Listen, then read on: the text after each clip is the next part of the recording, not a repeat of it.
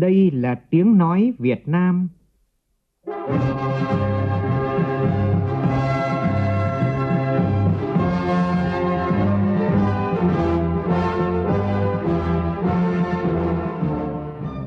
là tiếng nói Việt Nam, phát thanh từ Hà Nội, thủ đô nước Cộng hòa xã hội chủ nghĩa Việt Nam.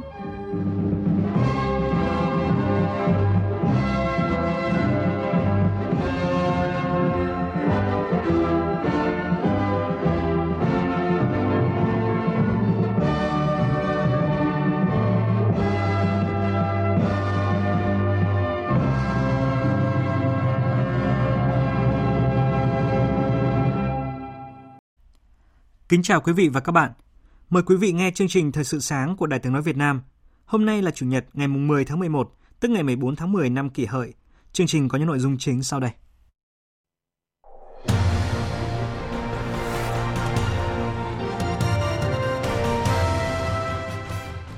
Bão số 6 tăng tốc sẽ đổ bộ các tỉnh từ Quảng Ngãi đến Khánh Hòa đêm nay. Do ảnh hưởng của bão số 6, từ hôm nay đến ngày 12 tháng 11, ở các tỉnh từ Thừa Thiên Huế đến Ninh Thuận, khu vực Tây Nguyên có mưa to đến rất to. Nhiều mô hình hay bảo vệ môi trường của các tín đồ, tín hữu và đồng bào dân tộc ở thành phố Hồ Chí Minh cần được nhân rộng. Trong phần tin quốc tế, chính phủ Đức kêu gọi các nước thành viên Liên minh châu Âu thực hiện đóng góp đúng nghĩa vụ trong vấn đề tiếp nhận người di cư. Iran cảnh báo thỏa thuận hạt nhân mà nước này ký với nhóm P5-1 có thể bị hủy bỏ trước cuộc bầu cử tại Mỹ.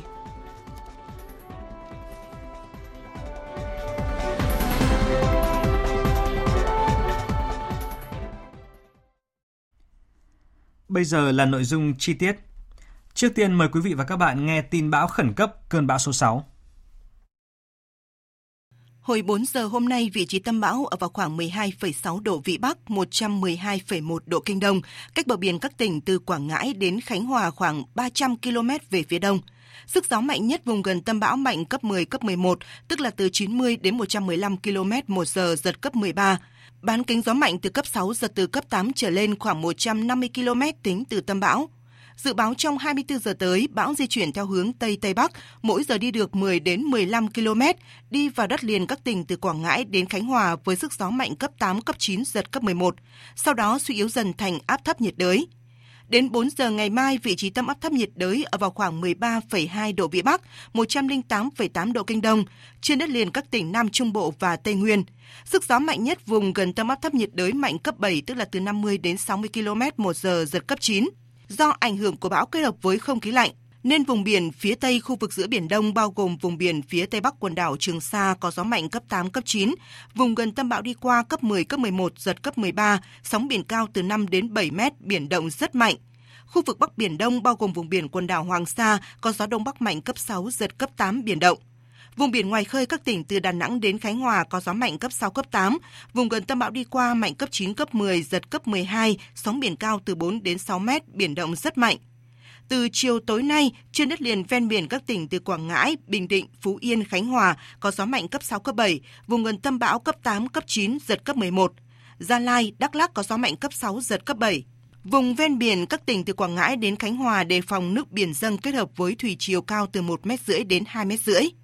Do ảnh hưởng của cơn bão số 6, từ nay đến ngày 12 tháng 11, nguy cơ cao xảy ra lũ quét sạt lở đất ở vùng núi, ngập lụt vùng trũng thấp, vùng ven sông, khu đô thị các tỉnh thành từ Thừa Thiên Huế đến Khánh Hòa và khu vực Tây Nguyên. Riêng các tỉnh từ Quảng Ngãi đến Khánh Hòa có nguy cơ xảy ra ngập lụt diện rộng và ảnh hưởng đến an toàn các hồ chứa thủy lợi sung yếu, cấp độ rủi ro thiên tai do bão cấp 3.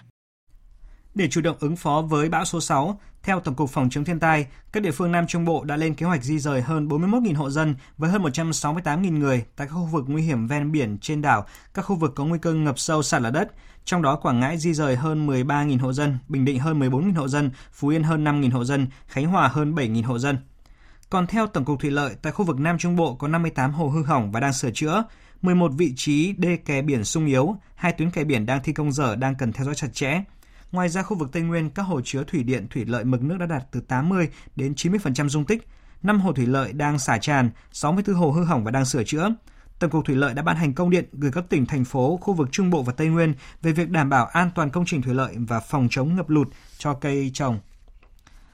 Thưa quý vị, trước diễn biến phức tạp của bão số 6, Bộ Tư lệnh Quân khu 5 đã điều động hàng vạn cán bộ chiến sĩ xuống các địa phương sẵn sàng giúp dân ứng phó với thiên tai. Phản ánh của phóng viên Vinh Thông tại miền Trung.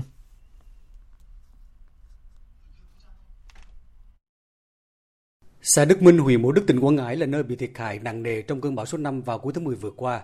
Hàng chục nhà dân bị tốc mái. Một số hộ dân đến nay vẫn chưa an cư. Trước diễn biến phức tạp của bão số 6, nhiều người dân càng thêm lo lắng. Trước thực tế này, đồn biên phòng Đức Minh, Bộ Chỉ huy Bộ đội biên phòng tỉnh Quảng Ngãi huy động cán bộ chiến sĩ giúp dân đưa ghe thuyền vào bờ, lập lại nhà, chặn chống nhà cửa. Ông Nguyễn Văn Phiên ở khu dân cư 26 xã Đức Minh nói: Nhờ cái lực lượng của à, bộ đội biên phòng rất là nhiệt tình, cho nên là chúng tôi đã làm được số bao rất là nhiều, chằng chán hết cả những cái máy tôn với lại che đậy hết những cái chỗ lũng, chỗ hỏng của bão số 5 để lại. Bộ Chỉ huy quân sự và Bộ Chỉ huy Bộ đội biên phòng tỉnh Quảng Ngãi điều động cả ngàn cán bộ chiến sĩ cùng lực lượng thường trực dự bị động viên, dân quân tự vệ và hơn 100 phương tiện ứng trực sẵn sàng nhận nhiệm vụ. Để ứng phó với bão số 6, Bộ Tư lệnh Quân khu 5 thành lập 3 sở chỉ huy cùng các đoàn đi kiểm tra hỗ trợ công tác ứng phó bão tại các địa phương. Đến nay, các đơn vị toàn quân khu đã huy động hàng vạn cán bộ chiến sĩ cùng hơn 1.200 phương tiện xuồng, cano, ô tô và các loại xe đặc chủng sẵn sàng cơ động giúp người dân và chính quyền địa phương ứng phó và khắc phục hậu quả bão lũ.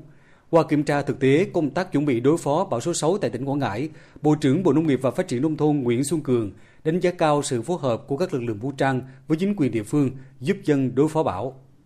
Chúng tôi rất hoan nghênh là cái lực lượng quân khu 5, lực lượng quốc phòng trú chân trên địa bàn đã phối hợp rất tích cực với tỉnh Quảng Ngãi để chuẩn bị sẵn cái lực lượng với một cái phương châm bốn tại chỗ dưới sự chỉ đạo thống nhất của đồng chí chỉ huy trưởng, đồng chí trưởng ban chỉ huy, chủ tịch ủy ban nhân tỉnh phối hợp cùng các lực lượng để chúng ta sẵn sàng ứng phó với các tình huống khi xảy ra.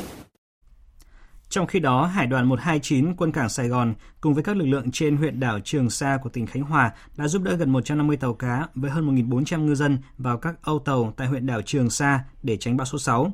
Cán bộ nhân viên ở đảo Sinh Tồn, thị trấn Trường Sa và sông Tử Tây đã hướng dẫn các tàu cá vào tránh trú tại lòng âu tàu, bảo đảm an toàn, tạo điều kiện tốt nhất để bố trí chỗ ăn nghỉ cho ngư dân.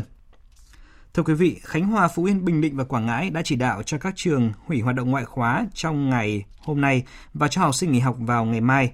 Như vậy, hơn 1 triệu à, học sinh tại các tỉnh dự báo là nằm trong tâm bão sẽ được nghỉ học để đảm bảo an toàn cho giáo viên và học sinh. Sau ngày mai, dựa trên tình hình thực tế, nếu nước lũ không gây chia cắt, các em sẽ đi học trở lại bình thường. Chương trình Thời sự sáng xin được tiếp tục với những tin tức đáng chú ý khác. Theo thông cáo từ Ủy ban Đối ngoại của Quốc hội, Nhận lời mời của Chủ tịch Quốc hội Nguyễn Thị Kim Ngân, đoàn đại biểu Hạ viện Cộng hòa Kazakhstan do ngài Nurlan Nikmatulin, Chủ tịch Hạ viện dẫn đầu sẽ thăm chính thức Việt Nam từ ngày 13 đến ngày 15 tháng 11 tới đây. Hôm qua, nhiều địa phương trên cả nước đã tổ chức Ngày hội Đại đoàn kết toàn dân tộc năm 2019, hướng đến kỷ niệm 89 năm ngày thành lập Mặt trận Dân tộc Thống nhất Việt Nam, 18 tháng 11 năm 1930, 18 tháng 11 2019 và tối qua, Phó Chủ tịch Thường trực Quốc hội Tòng Thị Phóng cùng tổ đại biểu Quốc hội số 5 và lãnh đạo tỉnh Sơn La dự ngày hội đại đoàn kết toàn dân tộc tại phường trường Cơi, thành phố Sơn La.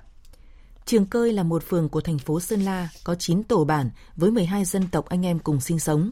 Đảng bộ phường có 13 chi bộ trực thuộc với tổng số 382 đảng viên.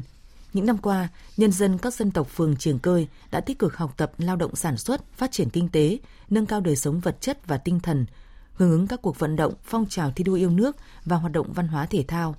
Năm 2019, phường Triềng Cơi đã thực hiện tốt cuộc vận động toàn dân đoàn kết xây dựng nông thôn mới, đô thị văn minh.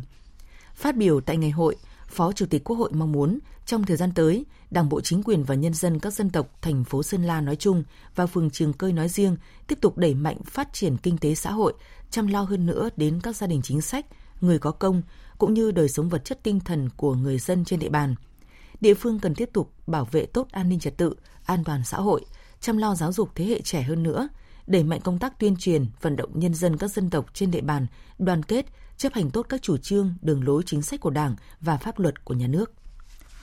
Tối qua, Ủy viên Bộ Chính trị, Bí thư Thành ủy Hà Nội Hoàng Trung Hải đã dự ngày hội đại đoàn kết toàn dân tộc tại liên khu dân cư số 1, 2A, 2B thuộc phường Hàng Bài, quận Hoàn Kiếm, thành phố Hà Nội. Tin chi tiết cho biết.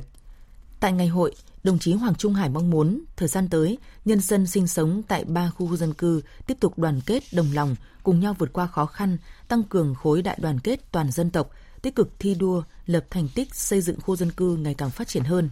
người dân duy trì và thực hiện tốt việc giữ gìn cảnh quan, vệ sinh môi trường, an ninh trật tự khu phố, nếp sống văn minh trong việc cưới, việc tang và lễ hội, xây dựng người Hà Nội thanh lịch, văn minh, ứng xử văn hóa trong gia đình cộng đồng xã hội, giữ gìn và phát huy các giá trị văn hóa truyền thống tốt đẹp của Thăng Long Hà Nội, ngàn năm văn hiến anh hùng. Bí thư Thành ủy Hà Nội cũng đề nghị các cấp ủy Đảng chính quyền cần thường xuyên quan tâm chỉ đạo, tạo điều kiện thuận lợi để công tác mặt trận ở khu dân cư hoạt động có hiệu quả. Cũng trong tối qua, đồng chí Nguyễn Thiện Nhân, Ủy viên Bộ Chính trị, Bí thư Thành ủy Thành phố Hồ Chí Minh đã tới dự ngày hội đại đoàn kết toàn dân tộc cùng với hơn 250 hộ dân tại khu phố 1, phường 12, quận 4. Tại ngày hội, Bí thư Thành ủy Nguyễn Thiện Nhân đề nghị trong thời gian tới, Đảng ủy chính quyền phường 12, Ban công tác mặt trận tiếp tục đẩy mạnh công tác tuyên truyền vận động nhân dân tại khu phố 1 tham gia các hoạt động bảo vệ môi trường, thực hiện phân loại rác thải tại nguồn, đăng ký nội dung đề ra các mô hình giải pháp cụ thể để khắc phục tình trạng mất vệ sinh tại con hẻm tuyến đường, hướng tới xây dựng khu phố 1 sạch đẹp, đạt được mục tiêu của cuộc vận động người dân thành phố không xả rác ra đường và kênh rạch vì thành phố sạch và giảm ngập nước giai đoạn 2018-2020. Ở ờ, trong khi đó thì tại Buôn Chía, xã E Tun, huyện Chư Mờ Ga, tỉnh Đắk Lắk cũng đã diễn ra ngày hội đại đoàn kết toàn dân tộc. Phản ánh của Nam Trang, phóng viên Đài tiếng nói Việt Nam thường trú tại khu vực Tây Nguyên.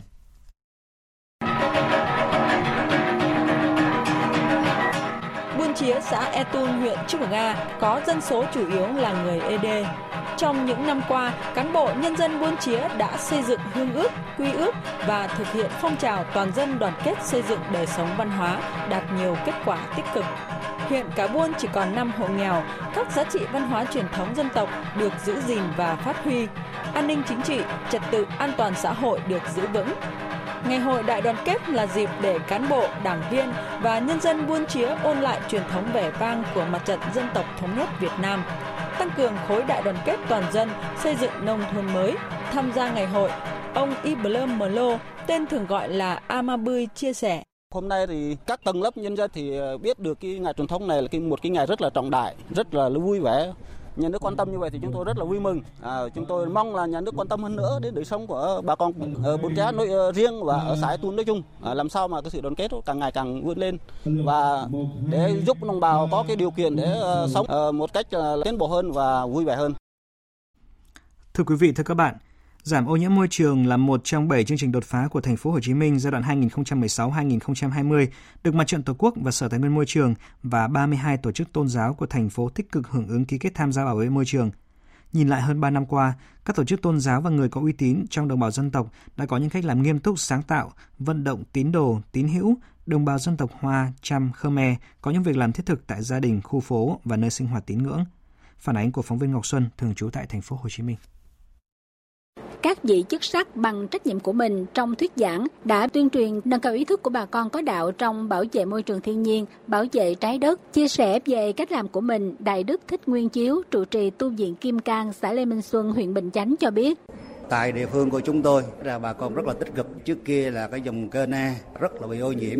Nào là nước, thải đen, nào là rác. Nhưng mà hiện tại là trên con đường của chúng tôi là rất là đẹp rồi. Và sắp tới các cấp lãnh đạo địa phương tạo có điều kiện cho bà con trồng cây thêm trên các bờ kênh để giữ được bờ đê. Chúng tôi cũng đang kêu gọi tiếp tục chúng ta trồng hoa trên các bờ kênh thì được sự hưởng ứng của bà con gia đình phật tử cũng như bà con địa phương rất là tốt để việc giữ gìn vệ sinh chung trở thành thói quen hàng ngày, Linh Mục Đinh Ngọc Lễ, chánh tứ giáo xứ Hà Nội, hạt xóm mới quận Gò Vấp cho hay. Những cái à, dịp anh chị em giáo dân họ sum họp nhất là trong ngày Chủ nhật đó, thì trước hết là đối với con ít, thì chúng ta tập cho các em nhỏ đó, nó bỏ rác vào trong thùng. Thế rồi đồng thời chúng tôi nói ở nhà thờ đó, để cho anh chị em giáo dân họ cũng có tập đừng bỏ rác ra đường, đừng bỏ rác ra công rãnh thì à, có những cái thùng rác để ở chung quanh nhà thờ đó. Ở gần tôi đã có cái chợ đó. Thì những người đi buôn bán những người đi mua hoặc những người khách qua đường vân vân. Rồi thì lòng lề đường đã hợp tác với chính quyền địa phương để giúp cho cái lòng lề đường cho nó sạch không chỉ tuyên truyền vận động bà con trong giới mà từ thực tiễn, các vị chức sắc tôn giáo cũng đề xuất các giải pháp như tăng cường xử phạt nghiêm, tổ chức lực lượng thu gom rác một cách bài bản hơn, tạo điều kiện cho người dân khi đi sinh hoạt ở nơi công cộng thì có nơi bỏ rác, quan tâm chính sách đối với công nhân vệ sinh. Theo bà Võ Thị Dung, Phó Bí thư Thành ủy Thành phố Hồ Chí Minh, sự tham gia của các vị chức sắc trong các tôn giáo đã góp phần phát động khối đại đoàn kết toàn dân trong việc thực hiện giảm ô nhiễm môi trường của thành phố.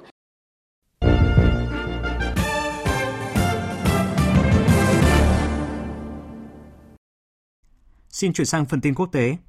Trong khuôn khổ lễ kỷ niệm 60 năm chuyến đi của Chủ tịch Hồ Chí Minh tới Indonesia, ngày hôm qua, Đại sứ quán Việt Nam tại Indonesia đã tổ chức hội thảo tình bạn thân thiết giữa Chủ tịch Hồ Chí Minh và Tổng thống Sukarno, mối quan hệ hữu nghị giữa Việt Nam và Indonesia với sự tham dự của các học giả hai nước là các chuyên gia đầu ngành trong nghiên cứu về Chủ tịch Hồ Chí Minh và quan hệ Việt Nam Indonesia. Hương Trà, phóng viên Đài tiếng nói Việt Nam thường trú tại Indonesia đưa tin. Được chia làm hai phiên, hội thảo đem đến cho những người tham dự những góc nhìn đa chiều về chuyến đi lịch sử của Chủ tịch Hồ Chí Minh đến Indonesia năm 1959 trong vòng 10 ngày. Tại phiên thảo luận thứ hai, Phó giáo sư tiến sĩ, giảng viên cao cấp Học viện Báo chí Tuyên truyền Trần Thị Minh Tuyết chia sẻ, Chủ tịch Hồ Chí Minh và Tổng thống Sukarno luôn dành cho nhau sự đón tiếp nồng hậu, vượt qua những nguyên tắc ngoại giao thông thường. Chủ tịch Hồ Chí Minh và Tổng thống Sukarno không đơn thuần là mối quan hệ ngoại giao giữa hai bậc nguyên thủ quốc gia mà còn là tình bạn chiến đấu, tình anh em kết nghĩa. Hai vị lãnh tụ luôn có quan điểm thống nhất về các vấn đề quốc tế và tin tưởng ủng hộ cuộc đấu tranh do người anh em của họ đang lãnh đạo. Tiến sĩ Trần Thị Minh Tuyết cũng nêu những đặc điểm trong mối quan hệ giữa hai vị lãnh tụ như Chủ tịch Hồ Chí Minh và Tổng thống Sukarno đã trao tặng cho nhau huân chương cao quý nhất của đất nước mình. Tại đất nước Indonesia anh em, Hồ Chí Minh đã nhận bằng tiến sĩ danh dự duy nhất trong đời. Và trong số nhiều nhà lãnh đạo các nước đến Việt Nam, Tổng thống Sukarno là người được Chủ tịch Hồ Chí Minh tặng thơ nhiều nhất. Tham dự hội thảo còn có diễn giả là tác giả của cuốn sách “Cuộc cách mạng bên bờ sông Hồng, ông Agus Mawan. Theo ông Agus Mawan, mối quan hệ thân thiết của Tổng thống Sukarno và Chủ tịch Hồ Chí Minh là một thời khắc lịch sử đối với Indonesia và Việt Nam, một quốc gia phát triển. Qua nhiều năm tìm hiểu về cuộc cách mạng Việt Nam và Chủ tịch Hồ Chí Minh, ông August Marwan cảm nhận được những điểm tương đồng giữa hai cốt cách lớn. Lãnh đạo công đảng Anh Jeremy Corbyn và Bộ trưởng Giáo dục Angela Rayner hôm qua thông báo kế hoạch của đảng này sẽ đầu tư 1 tỷ bảng Anh vào các trường học tại đây. Cam kết này được đưa ra trong chiến dịch vận động cho cuộc tổng tuyển cử vào ngày 12 tháng 12 tới. Ông Jeremy Corbyn cho rằng đây là một trong những khoản đầu tư tài chính quan trọng vì cơ quan dịch vụ giáo dục quốc gia của Anh đang hướng đến việc chắc chắn mọi đứa trẻ đều nhận được những khởi đầu tốt nhất trong cuộc sống. Ông Corbyn cho biết thêm. I lead a party that is huge Tôi đang dẫn dắt một đảng rất lớn với hàng trăm nghìn thành viên. Đảng của tôi hướng đến việc đối phó với bất bình đẳng, nghèo đói và mất công bằng tại đất nước này. Cuộc bầu cử là định hướng về tương lai của đất nước. Chúng ta đã có 9 năm thắt lưng buộc bụng với số người nghèo đói gia tăng. Công đảng sẽ không để điều này tồn tại. Chúng tôi muốn tạo ra một xã hội mà mọi người không phải sống trong nghèo đói. Do đó chúng ta cần phải thay đổi. Đức hôm qua kêu gọi các nước thành viên Liên minh châu Âu cần phải thực hiện đóng góp đúng nghĩa vụ trong vấn đề tiếp nhận người di cư, đồng thời khẳng định các quốc gia như Italia sẽ không phải chống đỡ với vấn đề di cư một mình trong thời gian dài. Phát biểu được Ngoại trưởng Đức Heiko Maas đưa ra khi tiếp đón người đồng cấp Italia Luigi Di Maio ở Berlin. Ông Heiko Maas cho biết. Rõ ràng châu Âu cần một phản ứng chung về vấn đề di cư dựa trên giá trị chung, chia sẻ trách nhiệm và sự đoàn kết. Trên hết là với các quốc gia là điểm đến cho người di cư như Italia, vốn đã phải gánh vác trách nhiệm này quá lâu. Cùng với Pháp và Malta, chúng tôi đã nhất trí về một cơ chế phân phối cho những người bị cứu trên biển đến Trung Hải. Đức sẽ có đóng góp lớn, nhưng điều quan trọng là các nước Liên minh châu Âu khác cũng phải có sự đóng góp tương tự. Thứ trưởng Ngoại giao Iran Seyed Abbas Araghchi hôm qua cảnh báo thỏa thuận hạt nhân ký năm 2015 giữa nước này với nhóm P5 cộng 1, còn gọi là kế hoạch hành động chung toàn diện, có thể sụp đổ ngay trước cuộc bầu cử Tổng thống Mỹ vào năm 2020 nếu không đạt được giải pháp nào trong vài tháng tới. Phát biểu bên lề hội thảo không phổ biến vũ khí hạt nhân ở Moscow, Nga, ông Abbas Araghchi cho biết các cuộc bầu cử tại Mỹ hay Iran không nằm trong tính toán của Iran trong vấn đề lợi ích quốc gia và an ninh quốc gia, Iran vẫn thực hiện các chính sách của mình cho dù bất kỳ ai được bầu cử trong cuộc bầu cử tổng thống tới tại Mỹ. Và tiếp ngay sau đây chúng tôi xin được chuyển đến quý vị một số thông tin thể thao.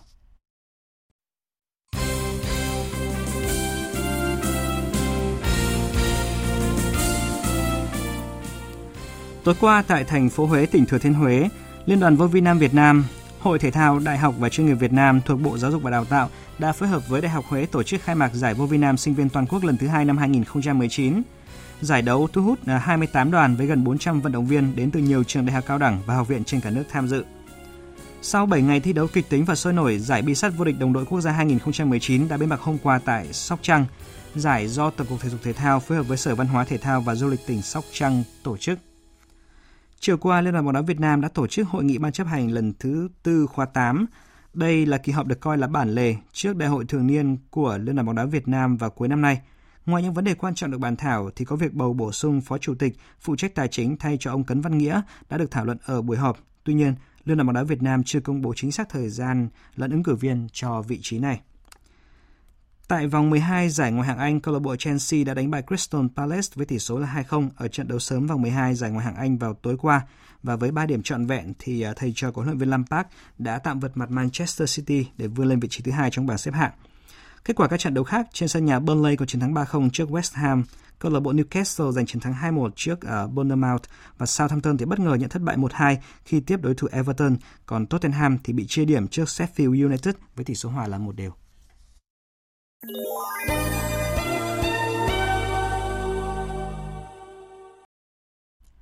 Thưa quý vị, thưa các bạn, 30 năm về trước, bức tường Berlin sụp đổ. Với nước Đức, đó là niềm hạnh phúc của các gia đình được đoàn tụ sau nhiều năm chia ly, của một lãnh thổ được thống nhất với các cư dân có chung huyết thống văn hóa ngôn ngữ và lịch sử. Với thế giới, đó là một cơn chấn động với sự đổ vỡ của khối các nước xã hội chủ nghĩa Đông Âu, đồng thời đánh dấu mốc cho những giấc mơ phương Tây lên ngôi. Tuy nhiên 30 năm nhìn lại, những kỳ vọng ấy không được như mong đợi và thế giới vẫn phải đối mặt với những bức tường vô hình còn nghiêm trọng hơn nhiều. Biên tập viên Đài tiếng nói Việt Nam có bài bình luận với nhan đề 30 năm bức tường Berlin và dòng chảy lịch sử. 3 năm sau ngày bức tường Berlin sụp đổ, học giả Mỹ Francis Fukuyama nhận định rằng với sự kết thúc của chiến tranh lạnh mà sự sụp đổ của bức tường Berlin là biểu tượng, thế giới sẽ chứng kiến chiến thắng tuyệt đối của các tư tưởng tự do và dân chủ phương Tây. Sự ngạo nghễ đó giờ đây cần phải được phán xét một cách nghiêm khắc. 30 năm sau ngày đập bỏ bức tường Berlin, nước Đức thống nhất đang là một quốc gia hùng mạnh. Rất nhiều thay đổi tích cực đã đến với phần đông nước Đức, nhưng ngay cả với một quốc gia có các phẩm chất và nội lực mạnh mẽ như Đức, phép màu cũng không đến một cách dễ dàng. Sau 3 thập kỷ, có chưa đến 40% số người Đông Đức cho rằng việc thống nhất là một thành công. Nguyên nhân như chính nữ Thủ tướng Đức Angela Merkel chỉ ra trong bài phát biểu hôm kỷ niệm Ngày Thống nhất nước Đức mùng 3 tháng 10. Đó là vì ngày càng nhiều người Đông Đức cảm thấy họ bị gạt sang bên lề như những công dân hạng hai. Thu nhập bình quân của dân Đông Đức ngày nay vẫn chỉ bằng 75% dân Tây Đức. Mặc cảm bất công đó đang là mảnh đất màu mỡ nuôi dưỡng các tư tưởng cực đoan. Nhìn rộng ra toàn khối Đông Âu cũ, sự háo hức vào một mô hình phát triển mới kiểu phương Tây trong nhiều năm qua đang nguội lạnh. Lịch sử không hề kết thúc. Sự sụp đổ của bức tường Berlin 30 năm trước là thất bại của một mô hình, nhưng không phải là dấu chấm hết cho các mô hình khác. Mỗi quốc gia, dân tộc có những con đường riêng cho sự phát triển của mình, dựa trên các đặc tính dân tộc, lịch sử, văn hóa và nhận thức của quốc gia dân tộc đó về tổng thể các điều kiện tự nhiên, chính trị mà dân tộc đó phải ứng xử. Và không có một mô hình mang tính áp đặt nào có thể đúng với một toàn thể 7 tỷ người trên trái đất, với tất cả sự đa dạng và phức tạp về sắc tộc, tôn giáo và quan điểm chính trị. Quan trọng hơn, thế giới ngày nay còn đang có những bức tường, hữu hình và vô hình, đáng sợ hơn nhiều so với trước kia. Đó là bức tường ngăn cách giàu nghèo như tại Mỹ, khi sau 3 thập kỷ, gia sản của 6 gia đình giàu nhất đã tăng đến 6.000%, còn tài sản của ba người giàu nhất nước này bằng 162 triệu người dân nghèo nhất của nước Mỹ cộng lại. Đó là bức tường ngăn cách nhập cư dọc biên giới Mỹ-Mexico, ở bãi biển Sota tại Tây Ban Nha, tại Croatia dọc con đường ban căng khốn khổ. Trầm trọng hơn, đó là bức tường hận thù ngày càng lớn giữa các tôn giáo và màu da và bức tường ngăn chủ nghĩa tư bản tham lam, tận diệt các nguồn lực tự nhiên với những ai đang ý thức được sự nghiêm trọng của vấn đề môi trường toàn cầu. Dòng chảy lịch sử luôn tiếp diễn với sự bất định và những gì diễn ra 30 năm trước không nhất thiết phải đặt ra một cản trở nào cho những dự định hiện tại và tương lai của mỗi quốc gia. Quý thính giả vừa nghe bài bình luận với nhan đề 30 năm bức tường Berlin và dòng chảy lịch sử.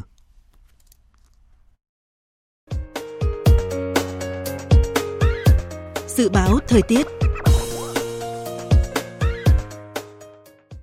Phía Tây Bắc Bộ, ngày nắng, sáng sớm có nơi có sương mù gió nhẹ, sáng sớm và đêm trời rét, nhiệt độ từ 16 đến 28 độ. Phía Đông Bắc Bộ và Thanh Hóa ngày nắng, sáng sớm có sương mù và sương mù nhẹ rải rác, gió Đông Bắc cấp 2, cấp 3, sáng sớm và đêm trời rét, nhiệt độ từ 17 đến 28 độ. Các tỉnh từ Nghệ An đến Thừa Thiên Huế, phía Bắc ngày nắng, đêm có mưa rào vài nơi, phía Nam có mưa rào rải rác. Riêng Thừa Thiên Huế có mưa vừa, mưa to, có nơi mưa rất to và rông, gió Tây Bắc cấp 2, cấp 3, sáng sớm và đêm trời lạnh, nhiệt độ từ 18 đến 28 độ. Các tỉnh ven biển từ Đà Nẵng đến Bình Thuận có mưa to đến rất to, gió Bắc đến Tây Bắc cấp 3, cấp 4. Riêng vùng ven biển các tỉnh từ Quảng Ngãi đến Khánh Hòa, từ chiều tối có gió mạnh dần lên cấp 6, sau tăng lên cấp 7, 8. Vùng gần tâm bão đi qua mạnh cấp 8, 9, giật cấp 11. Nhiệt độ từ 21 đến 27 độ. Tây Nguyên, ngày có mưa vừa mưa to, có nơi mưa rất to và rải rác có rông. Đêm có mưa to đến rất to. Gió Tây Bắc cấp 3, riêng Gia Lai và Đắk Lắc, gió mạnh cấp 6, giật cấp 7, nhiệt độ từ 18 đến 27 độ. Nam Bộ có mưa rào và rông vài nơi, gió Tây Bắc đến Tây cấp 3, nhiệt độ từ 23 đến 33 độ. Khu vực Hà Nội ngày nắng, sáng sớm có sương mù nhẹ, gió Đông Bắc cấp 2, cấp 3, sáng sớm và đêm trời rét, nhiệt độ từ 17 đến 28 độ. Dự báo thời tiết biển, Bắc Vịnh Bắc Bộ và Nam Vịnh Bắc Bộ có mưa rào rải rác và có nơi có rông, tầm nhìn xa trên 10 km, gió Đông Bắc cấp 4, cấp 5. Vùng biển từ Quảng Trị đến Quảng Ngãi có mưa rào và rải rác có rông, tầm nhìn xa từ 4 đến 10 km. Phía Bắc gió Đông Bắc đến Bắc cấp 5, có lúc cấp 6. Phía Nam gió mạnh cấp 6, sau tăng lên cấp 7, 8, giật cấp 10, biển động rất mạnh. Vùng biển từ Bình Định đến Ninh Thuận có mưa bão, tầm nhìn xa từ 4 đến 10 km, giảm xuống 24 km trong mưa bão. Gió mạnh cấp 6, sau tăng lên cấp 7, 8. Vùng gần tâm bão đi qua, mạnh cấp 9, 10, giật cấp 12, biển động rất mạnh. Vùng biển từ Bình Thuận đến Cà Mau có mưa rào rải rác và có nơi có rông, tầm nhìn xa trên 10 km, giảm xuống 4 đến 10 km trong mưa, gió Tây đến Tây Nam cấp 4, cấp 5, phía Bắc có lúc cấp 6, giật cấp 8, biển động. Vùng biển từ Cà Mau đến Kiên Giang có mưa rào và rông vài nơi, tầm nhìn xa trên 10 km, gió Tây cấp 3, cấp 4. Khu vực giữa Biển Đông có mưa bão ở phía Tây, tầm nhìn xa từ 4 đến 10 km, giảm xuống 24 km trong mưa bão. Phía Tây có gió mạnh cấp 8, 9, vùng gần tâm bão đi qua cấp 10, 11, giật cấp 13, biển động dữ dội. Khu vực quần đảo Hoàng Sa thuộc thành phố Đà Nẵng có mưa rào rải rác và có nơi có rông, tầm nhìn xa trên 10 km, giảm xuống 4 đến 10 km trong mưa, gió đông bắc cấp 6, giật cấp 8, biển động. Khu vực quần đảo Trường Sa thuộc tỉnh Khánh Hòa có mưa rào rải rác và có nơi có rông, tầm nhìn xa trên 10 km, giảm xuống 4 đến 10 km trong mưa, gió Tây đến Tây Nam cấp 5, riêng phía Tây Bắc có gió mạnh cấp 6, 7, giật cấp 8, biển động mạnh. Vịnh Thái Lan có mưa rào và rông vài nơi, tầm nhìn xa trên 10 km, gió Tây Bắc đến Tây cấp 3, cấp 4.